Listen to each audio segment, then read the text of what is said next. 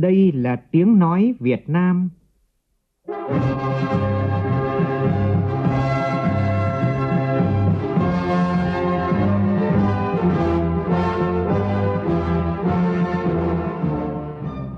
là tiếng nói Việt Nam, phát thanh từ Hà Nội, thủ đô nước Cộng hòa xã hội chủ nghĩa Việt Nam.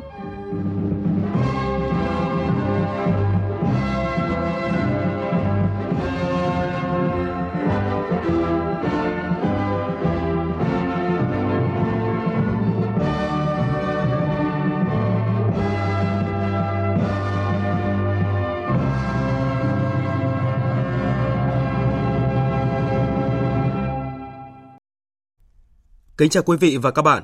Mời quý vị và các bạn nghe chương trình Thời sự đêm của Đài Tiếng Nói Việt Nam với những nội dung chính sau đây.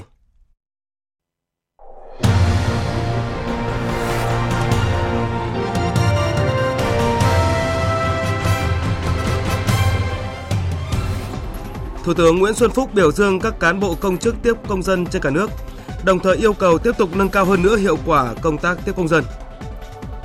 Ngày thứ hai trong kỳ nghỉ lễ Tết Nguyên đán tại các bến xe nhà ga ở Hà Nội và thành phố Hồ Chí Minh tương đối thông thoáng, không còn cảnh ùn tắc như hôm trước.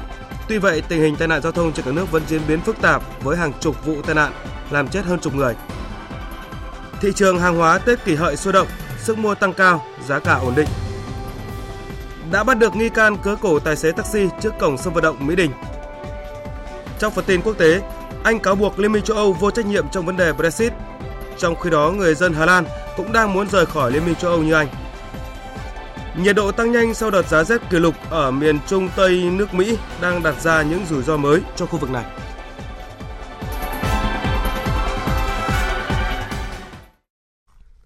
Bây giờ là tin chi tiết.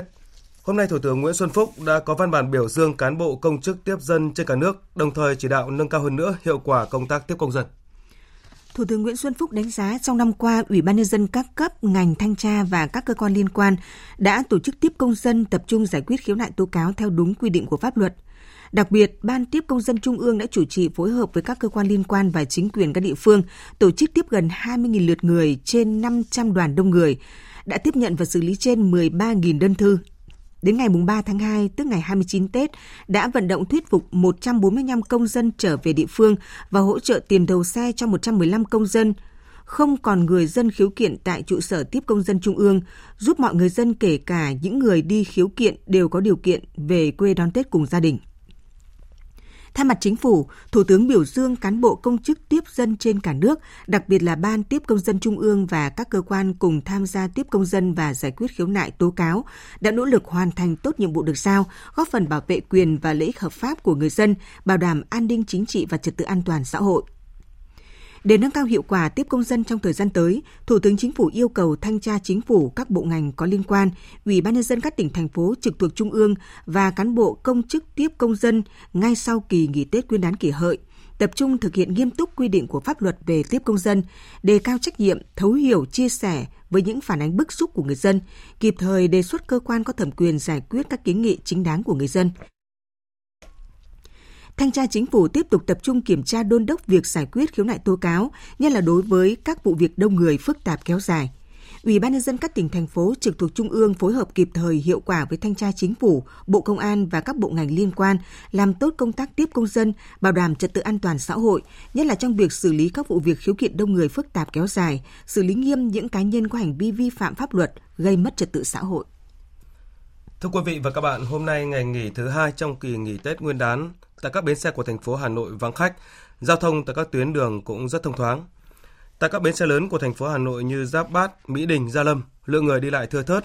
Những tuyến xe về các tỉnh Nam Định, Thanh Hóa hay Nghệ An, Hà Tĩnh năm nay vẫn có đủ phương tiện. Người dân đến bến xe là mua được vé. Còn các tuyến đi Sơn La, Lào Cai, Yên Bái, lượng khách đi lại hôm nay cũng không nhiều.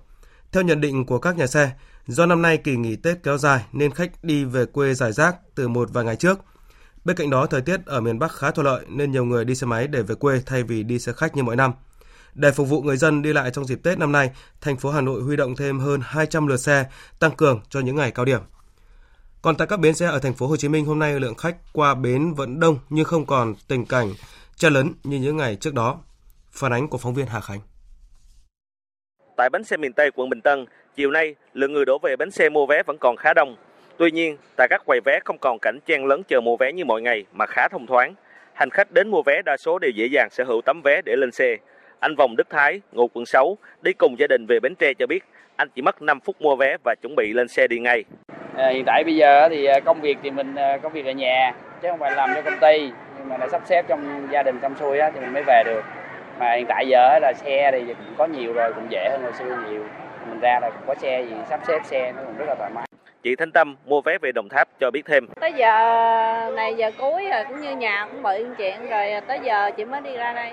Ngày thường thì cũng như chín mươi bảy ngàn, hoặc trăm ngàn, thì giờ trăm hai mấy ngàn thôi.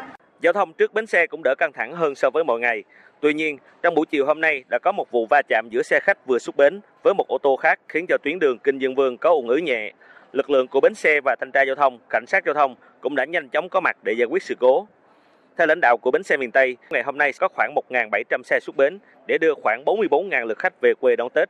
Con số này thấp hơn nhiều so với cao điểm gần 63.000 lượt khách trong ngày hôm qua, 28 Tết. Dự báo trong ngày mai, lượng khách qua bến sẽ giảm còn 36.000 lượt khách, chỉ cao hơn lượng khách trung bình qua bến trong ngày thường là 29.000 lượt. Ông Trần Nhân Hậu, Phó trưởng phòng điều hành bến xe miền Tây, nói. Theo cái kế hoạch của bến xe miền Tây thì cái ngày rơi vào cao điểm là ngày 28 ờ, tháng Chạp thì ờ, theo dự báo thì cũng đúng như kế hoạch thì bến xe miền Tây cũng đã thực hiện tốt cũng như về cái an ninh trật tự cũng như là cái ờ, hành khách đến bến thì cũng về quê ăn Tết là an toàn. Trong khi đó ở bến xe miền Đông quận Bình Thạnh cũng đã qua cao điểm phục vụ Tết. Ông Trần Thanh Việt, Phó trưởng phòng kế hoạch vận tải của bến xe miền Đông cho biết, lượng hành khách qua bến hôm nay khoảng hơn 45.000 lượt khách và dự báo ngày mai sẽ chỉ còn khoảng 20.000 lượt khách. Trong thời khắc giao thừa, bến xe cũng sẽ bố trí hai xe khách để đưa những hành khách cuối cùng rời bến xe trên lộ trình về các tỉnh thành ra tới Đà Nẵng. Hành khách và nhà xe cũng sẽ nhận được những món quà lì xì của bến xe. Ông Đỗ Quang Văn, giám đốc chi nhánh đường sắt Sài Gòn cho biết, hôm nay tại ga Sài Gòn chỉ còn 18 đoàn tàu xuất bến để đưa 14.000 khách về quê đón Tết. Nhà ga cũng khẳng định về cơ bản đã hoàn thành kế hoạch phục vụ cao điểm trước Tết Nguyên đán. 34 vụ tai nạn giao thông làm chết 17 người, bị thương 37 người. Đây là những con số được Văn phòng Ủy ban An toàn Giao thông Quốc gia đưa ra vào chiều nay về tình hình trật tự an toàn giao thông ngày 29 Tết kỷ hợi. Cũng theo thông báo của Ủy ban, lực lượng cảnh sát giao thông đường bộ tại các địa phương đã phát hiện kiểm tra xử lý lập biên bản hơn 4.400 trường hợp vi phạm, ra quyết định xử phạt với số tiền hơn 3 tỷ đồng. Lĩnh vực đường thủy cũng đã tổ chức hàng trăm lượt cán bộ chiến sĩ tuần tra kiểm soát, xử lý vi phạm trật tự an toàn giao thông, phát hiện lập biên bản 50 trường hợp vi phạm và ra quyết định xử phạt hành chính 64 triệu đồng. Thưa quý vị, những ngày này cùng với việc đảm bảo các chế độ cho bộ đội ăn Tết trực sẵn sàng chiến đấu, bảo vệ chủ quyền an ninh biên giới quốc gia, Bộ đội biên phòng tỉnh Đắk Nông còn tổ chức thăm hỏi, tặng quà và ăn Tết cùng đồng bào trên tuyến biên giới trong không khí vui tươi và đầm ấm. Tin của phóng viên Quốc học, thường trú tại khu vực Tây Nguyên. Ngay trước Tết Nguyên đán kỷ hợi, Bộ đội Biên phòng tỉnh Đắk Nông đã khẩn trương hoàn thành và bàn giao 3 căn nhà mái ấm cho người nghèo nơi biên giới tại xã Quảng Trực, huyện Tuy Đức với tổng trị giá gần 300 triệu đồng. Cũng tại xã biên giới này, đồn biên phòng cửa khẩu Bu Prang phối hợp với Cục Hải quan Đắk Lắk và nhà tài trợ trao tặng 250 xuất quà Tết cho hộ nghèo. Trị giá mỗi phần quà 700.000 đồng, bao gồm gạo, dầu ăn, nước mắm, bột ngọt và tiền mặt. Thượng tá Bùi Đức Chính, Phó chủ nhiệm chính trị Bộ Chỉ huy Bộ đội Biên phòng tỉnh Đắk Nông cho biết, ngoài chế độ chính sách của Bộ Quốc phòng, Bộ Tư lệnh, đơn vị cũng trích kinh phí để hỗ trợ cho cán bộ chiến sĩ ăn Tết. Ngoài ra, các đơn vị cơ sở dựa trên kết quả hoạt động tăng gia sản xuất cũng hỗ trợ thêm cho bộ đội, đồng thời tổ chức vui xuân với đồng bào nơi biên giới. Chúng tôi cũng đã chỉ đạo các cái đơn vị là phải nắm chắc tình hình ở nhân dân, ờ, nhất là đối với các cái hộ nghèo để làm tham mưu cho các ủy chính quyền địa phương và tham mưu cho bộ chỉ huy bộ đội biên phòng tỉnh thì cũng hỗ trợ cho các cái hộ nghèo có cái phần ờ, quà để ăn Tết với cái tinh thần là người nghèo nào cũng phải có quà. Chúng tôi cũng đã phối hợp với các cái đơn vị kết nghĩa tổ chức cho ờ, nhân dân buôn nuôi ở xã Tâm Thắng, cư rút. Chúng tôi cũng có xây dựng cái kế hoạch xuân biên phòng ấm lòng dân bản giao chỉ tiêu cho các đồn biên phòng là phải từ cái nguồn quỹ vốn của đơn vị và vận động các doanh nghiệp, các nhà hảo tâm trên địa bàn ờ, đóng góp và tham gia cùng bộ đội biên phòng để gói bánh trưng, để cấp phát cho các cái hộ nghèo có bánh trưng ăn Tết.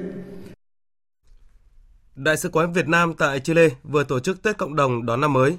Tham dự buổi lễ có bà con cộng đồng người Việt Nam hiện đang sinh sống làm việc tại Chile và bạn bè Chile thân thiết với Việt Nam. Đặc biệt có sự hiện diện của bà Angela Heria, thân mẫu cựu Tổng thống Chile Michele Bachelet, người bạn lớn lâu năm của Việt Nam. Phóng viên Phạm Huân, thường trú tại Mỹ, đưa tin. Phát biểu tại buổi lễ, Đại sứ Việt Nam tại Chile Nguyễn Ngọc Sơn đã thông tin nhanh về những bước phát triển mới của đất nước trong năm 2018 và tình hình quan hệ Việt Nam với Chile trong năm qua. Thay mặt chính phủ Việt Nam và Đại sứ quán Việt Nam tại Chile, đại sứ đã chuyển lời cảm ơn tới cộng đồng người Việt Nam tại Chile cùng toàn thể bạn bè Chile về những đóng góp tích cực cho sự phát triển quan hệ hai nước và chuyển lời chúc Tết đến toàn thể những người tham dự buổi gặp mặt. Quan hệ hữu nghị và hợp tác toàn diện giữa Việt Nam và Chile tiếp tục được củng cố và phát triển trong năm 2018 thông qua việc tăng cường trao đổi đoàn các cấp, duy trì thường xuyên các cơ chế hợp tác về chính trị thương mại song phương, thành lập các tổ chức như Hội nghị sĩ hữu nghị Chile Việt Nam và Phòng thương mại Chile Việt Nam. Kim ngạch thương mại hai chiều đạt hơn 1 tỷ đô la. Trong buổi lễ, khách mời đã được thưởng thức các món ăn đặc trưng Tết cổ truyền của Việt Nam như bánh trưng, nem, giò chả, chè hạt sen, qua đó phần nào đã giúp vơi nỗi nhớ quê hương của những người Việt Nam đang sinh sống và làm việc tại Chile. Trong không khí chuẩn bị đón mừng xuân mới kỳ hợi 2019 của Việt Nam, các nữ đại sứ nước ngoài tại Việt Nam gồm đại sứ Canada, New Zealand, Na Uy và Thụy Sĩ đã cùng đến thăm ngôi trường trẻ em khiếm thị Nguyễn Đình Chiểu. Tại đây, các nữ đại sứ đã cùng các em gói bánh trưng và chia sẻ những điều tuyệt vời về Tết Việt Nam cũng như những điều mong ước trong năm mới.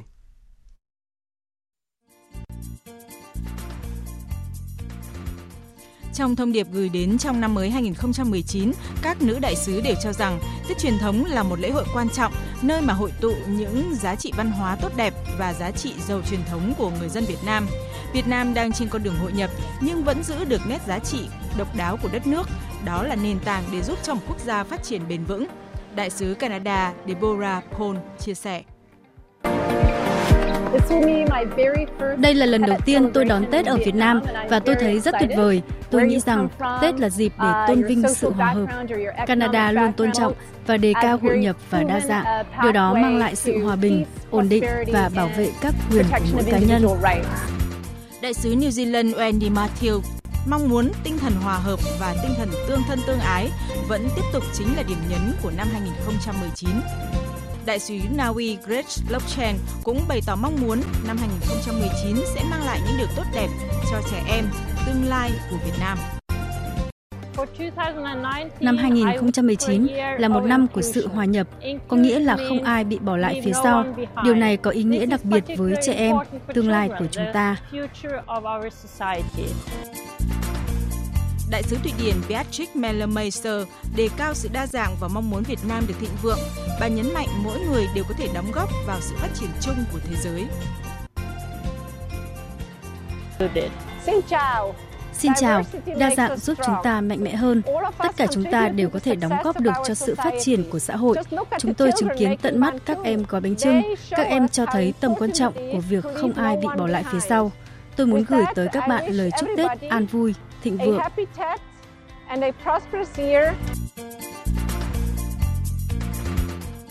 Bốn nữ đại sứ dành những lời chúc đặc biệt và tốt đẹp nhất đến các trẻ em gái và phụ nữ Việt Nam, đề cao vai trò của phái nữ trong việc gìn giữ hạnh phúc gia đình và cả đóng góp cho phát triển kinh tế xã hội. Họ cũng nhấn mạnh đến những mong muốn hợp tác với Việt Nam để đảm bảo hòa bình và bình đẳng giới.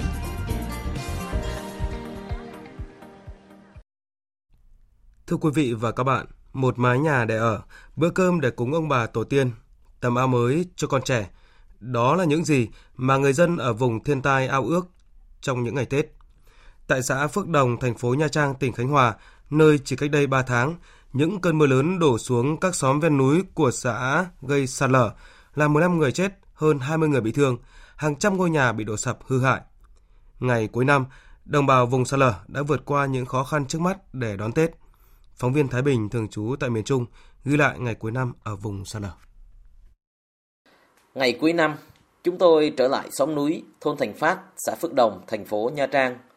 Ông Nguyễn Văn Phượng, 66 tuổi, chồng của bà Cao Thị Tốt, một nạn nhân tử vong trong trận mưa lũ ngày 18 tháng 11, quay lại nơi ở cũ, thắp hương nhớ về người vợ xấu số.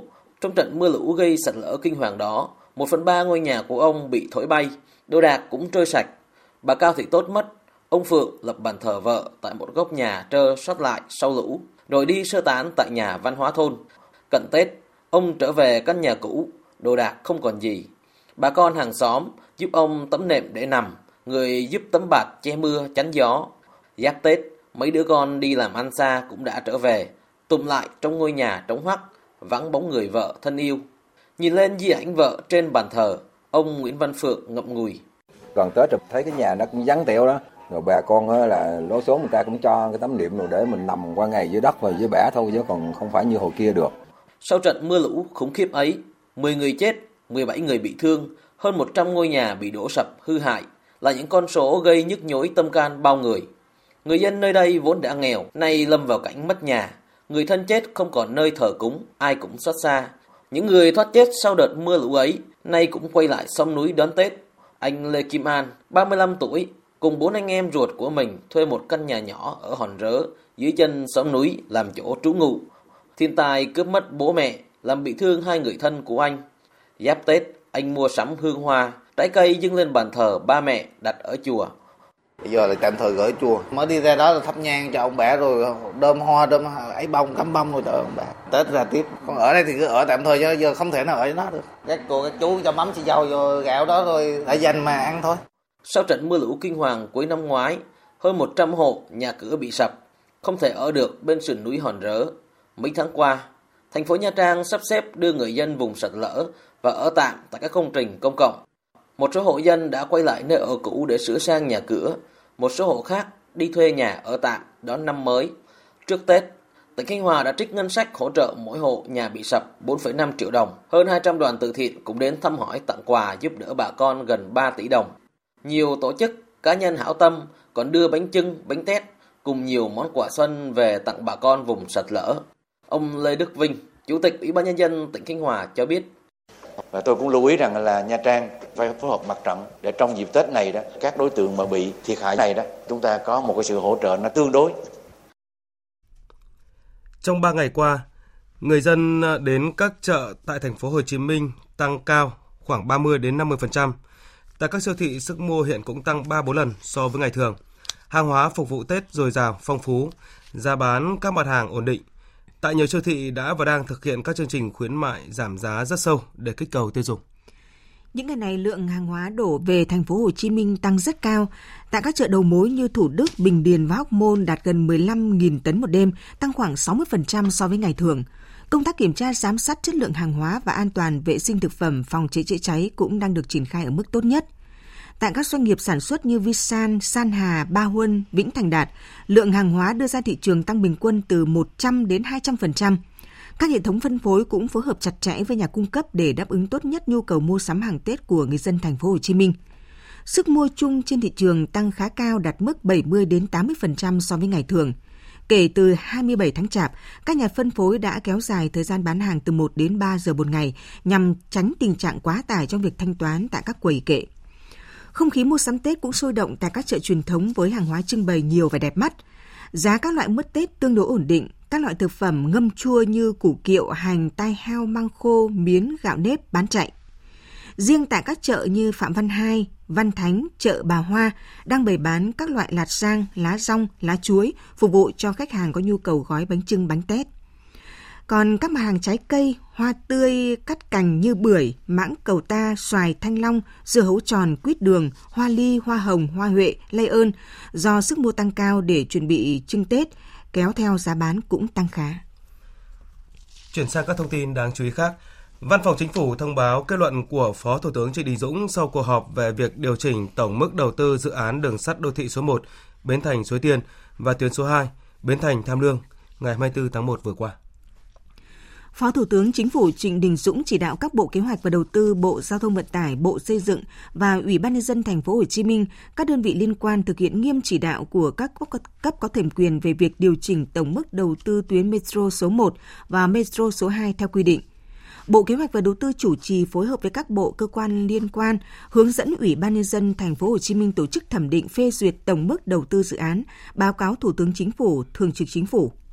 Theo báo cáo của Ban Quản lý Đường sắt đô thị Thành phố Hồ Chí Minh, dự án xây dựng tuyến metro số 1 được duyệt năm 2007 có tổng mức đầu tư hơn 17.000 tỷ đồng, nay đang được các cấp có thẩm quyền xem xét điều chỉnh lên hơn 47.000 tỷ đồng.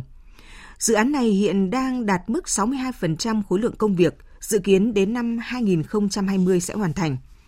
Còn dự án tuyến Metro số 2 Bến Thành Tham Lương, tổng mức đầu tư ban đầu được duyệt năm 2010 là hơn 26.000 tỷ đồng, nay đang được các cấp có thẩm quyền phê duyệt lên gần 48.000 tỷ đồng.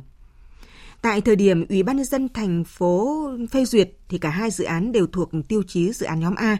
Quá trình triển khai thực hiện dự án có thay đổi, tăng tổng mức đầu tư thuộc tiêu chí dự án thuộc quan trọng quốc gia. Bắt nạt trực tuyến là một hay nhóm người cố ý đăng gửi hoặc chia sẻ, truyền đạt liên tục thông tin cá nhân tiêu cực, sai, sự thật mà không được phép để đe dọa người khác trên mạng Internet. Những thông tin này được truyền tải qua ứng dụng và thiết bị điện tử làm ảnh hưởng tới danh dự, gây tổn thương người khác. Theo nghiên cứu của các chuyên gia của Trường Đại học Giáo dục Đại học Quốc gia Hà Nội, cứ 10 học sinh thì có 3 đến 4 em tham gia vào bắt nạt trực tuyến với các vai trò khác nhau gồm thủ phạm, nạn nhân, vừa là thủ phạm, vừa là nạn nhân. Từ năm 2015 đến nay, các chuyên gia của trường Đại học Giáo dục đã có 10 nghiên cứu về bắt nạt trực tuyến, khảo sát trên 5.000 học sinh, giáo viên, chuyên gia. Kết quả cho thấy 24% học sinh trung học cơ sở và trung học phổ thông tham gia khảo sát là nạn nhân của ít nhất một hình thức bắt nạt trên mạng. Năm 2018, kết quả nghiên cứu tại ba địa phương là Hà Nội, Nghệ An, Thanh Hóa cho thấy gần 34 học sinh trung học cơ sở, trung học phổ thông tham gia bắt nạt trực tuyến với vai trò khác nhau như nạn nhân, thủ phạm, vừa là nạn nhân và vừa là thủ phạm. Điều đáng lo ngại là hầu hết học sinh không biết ứng phó như thế nào khi bị bắt nạt trực tuyến và hầu hết không kể với bố mẹ, người thân hay thầy cô giáo để tìm cách ngăn chặn. Phó giáo sư tiến sĩ Trần Thành Nam, Trường Đại học Giáo dục, Đại học Quốc gia Hà Nội cho biết, có nhiều cách để ứng phó khi bị bắt nạt trực tuyến mà học sinh có thể làm ngay. Một số những cách thức các bước rất đơn giản để ứng phó với bắt nạt trực tuyến. Đầu tiên là không phản hồi. Tức là khi mà nhận được những cái thông tin mà bắt nạt trực tuyến ấy, đầu tiên là mình không phản hồi. Thứ hai nữa, tìm cách chặn tất cả những con đường bắt nạt trực tuyến đấy lại. Ví dụ như trên Facebook này, hay là ví dụ như ở trên ờ, Gmail đều có các cái chế độ mà chặn hoặc là report cái spam hay là như thế nào đó. Và cái nữa là phải lưu lại bằng chứng để tất cả những thông tin trên email hay là tin nhắn hay cái gì ấy được lưu lại và mình làm cái minh chứng để bảo vệ mình. Và cái thứ tư nữa là báo cáo. Cơ quan chức năng đã bắt giữ nghi can liên quan đến vụ cướp cổ tài xế taxi trước cổng sân vận động Mỹ Đình khi đối tượng này đang lẩn trốn ở tỉnh Hòa Bình. Nghi can bị bắt giữ là Nguyễn Cảnh An, sinh năm 1999, quê ở Đô Lương, Nghệ An. Bước đầu An khai nhận đã tham gia vào việc sát hại anh Nguyễn Văn Duy, sinh năm 93, ở Sóc Sơn, thành phố Hà Nội, trong vụ việc xảy ra ngày 29 tháng 1 trước cổng phụ sân vận động Mỹ Đình. Hiện các cơ quan chức năng đang tiến hành điều tra làm rõ sự việc. Còn công an Sơn La cũng vừa bắt giữ một đối tượng vận chuyển ma túy manh động rút chốt lựu đạn ném về phía công an. Tin cho biết. Thực hiện đợt cao điểm tấn công chấn áp tội phạm, đảm bảo an ninh trật tự bảo vệ Tết Nguyên đán kỷ hợi 2019. Sau một thời gian theo dõi vào hồi 23 giờ tối qua mùng 2 tháng 2 tại bản Bãi Sậy, xã Mường Sang, huyện Mộc Châu, tỉnh Sơn La.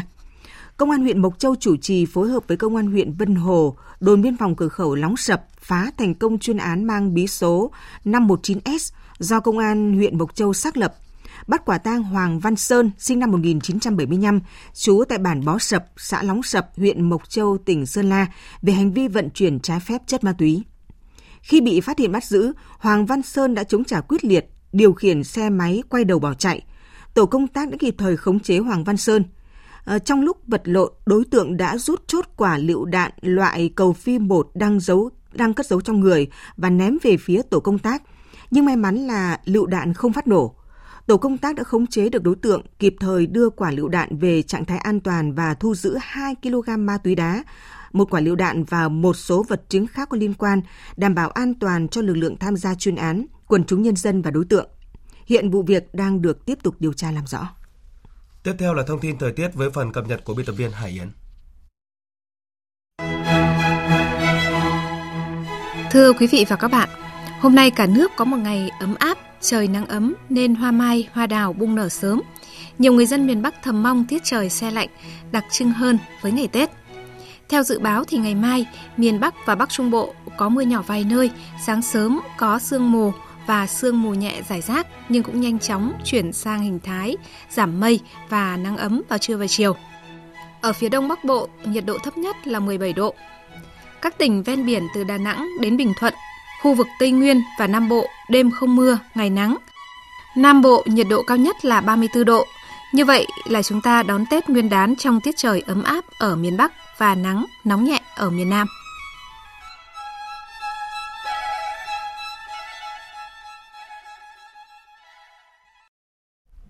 Chuyển sang phần tin quốc tế, chỉ còn hơn một ngày nữa, nhiều nước trên thế giới như là các quốc gia châu Á sẽ đón mừng năm mới kỳ hợi.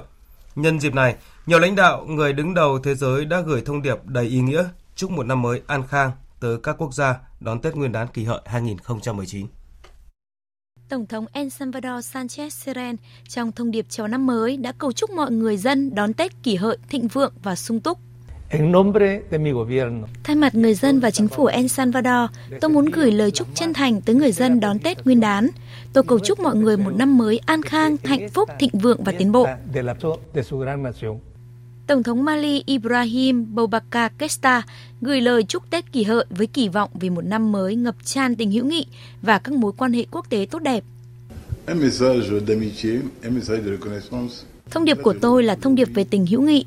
Tôi rất vui vì tại Mali có rất nhiều người đón Tết Nguyên đán. Happy New Year! Bộ trưởng Hợp tác và các vấn đề quốc tế Botswana Unity Dao gửi lời chúc bình an, thịnh vượng, sức khỏe và may mắn đến tất cả người dân đón Tết âm lịch trên toàn thế giới. Nhân cơ hội này, tôi chúc mọi người dân đón Tết Nguyên đán một năm mới, năm 2019 thịnh vượng và thành công.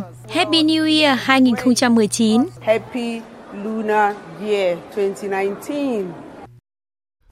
Pháp sẽ công nhận thủ lĩnh phe đối lập Venezuela Juan Guaido làm tổng thống lâm thời Venezuela nếu tổng thống Nicolas Maduro không tuyên bố ấn định tổ chức bầu cử tổng thống vào đêm nay.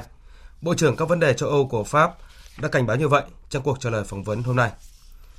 Cũng liên quan đến cuộc khủng hoảng tại Venezuela, Thổ Nhĩ Kỳ đang gặp phải sự phản đối mạnh mẽ của các nước phương Tây do vẫn thực hiện các giao dịch vàng với Caracas.